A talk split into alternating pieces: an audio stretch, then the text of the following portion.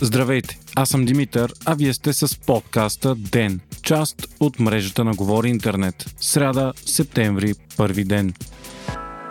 Вече окончателно отиваме на трети парламентарни избори в рамките на една година. Това беше ясно, още след като Има такъв народ не успяха да реализират първия си мандат, но стана вече официално днес. От партията на Слави Трифонов се явиха на среща с БСП за третия мандат, но само за да им кажат, че няма да подкрепят какъвто и да е било техен кабинет. Тошко Йорданов обяви пред журналисти, че голямата промяна оставала за третия парламент. Той каза, че отишъл на срещата с Корнелия Нинова, за да съобщи отказа за подкрепа лично. Знак на приличие. Така БСП приключва консултациите за кабинет и предстои да върне мандата на президента Румен Радев. Това най-вероятно ще се случи към края на месеца, след като бъде приет бюджета до края на годината. След това президента ще разпусне парламента и ще насрочи нови избори. Днес пък ръководството на парламента предложи президентските избори да са на четиринайсети ноември, като решението ще бъде окончателно гласувано утре. Това е и най-вероятната дата за парламентарните избори, като за пръв път в историята ни се очертава те да бъдат провеждани заедно с президентските. Окончателното решение обаче остава в ръцете на Румен Радев, който по конституция определя датата на парламентарните избори.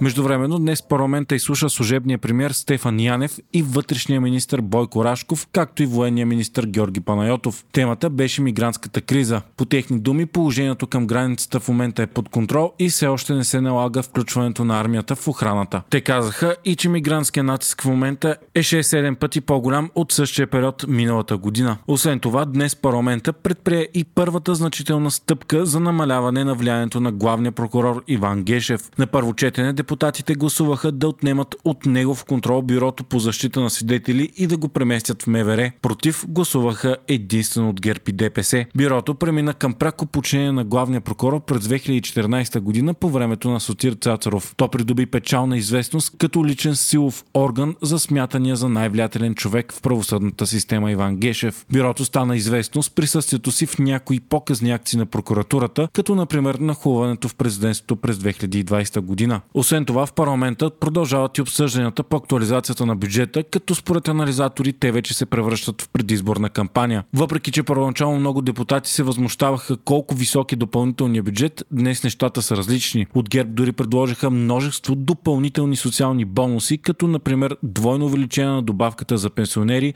от петдесет на сто лева. По думи на финансовия министър Асен Василев, към края на август бюджетният излишък е деветстотин милиона лева и може да нарасне до края на годината до два милиарда лева. Именно заради това е важно да се приеме актуализация на бюджета и да може служебното правителство да разполага с тези средства и те да се използват в обстановка на криза.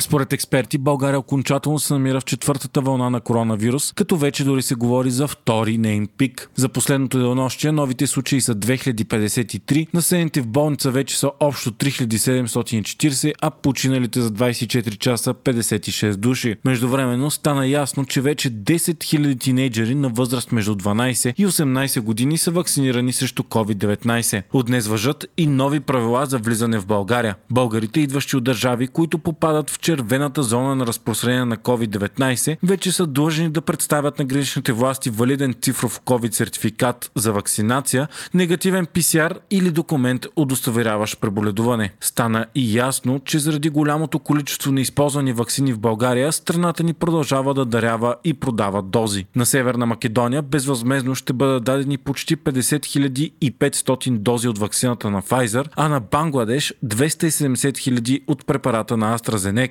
който на практика вече не се слага у нас. сто хиляди дози от ваксината на Модерна пък ще бъдат продадени на Норвегия. Предстои решението за това да бъде окончателно гласувано в парламента. Междувременно в съседна Гърция от днес десет хиляди здравни работници са освободени от длъжност. Причината е, че те не са се вакцинирали до последния възможен срок за задължителна вакцинация на медицинските лица. Това предизвика огромно недоволство и редица протести, но правителството на Гърция е непреклонно по въпроса.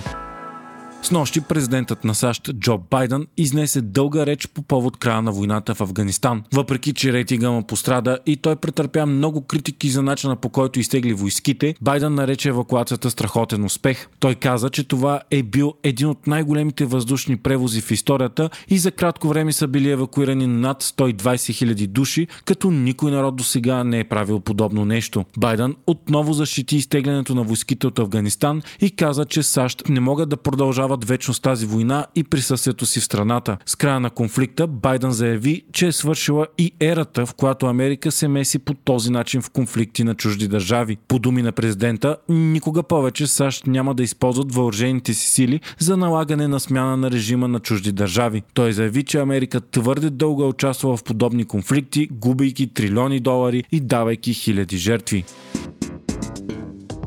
Вие слушахте подкаста Ден, част от мрежата на Говори Интернет. Водещ бях аз, Димитър Панайотов, а аудиомонтажът направи Антон Велев. Ден е независима медия, която разчита на вас, слушателите си. Ако искате да ни подкрепите, можете да го направите, ставайки наш патрон патреон точка ком, Говори Интернет, избирайки опцията Денник.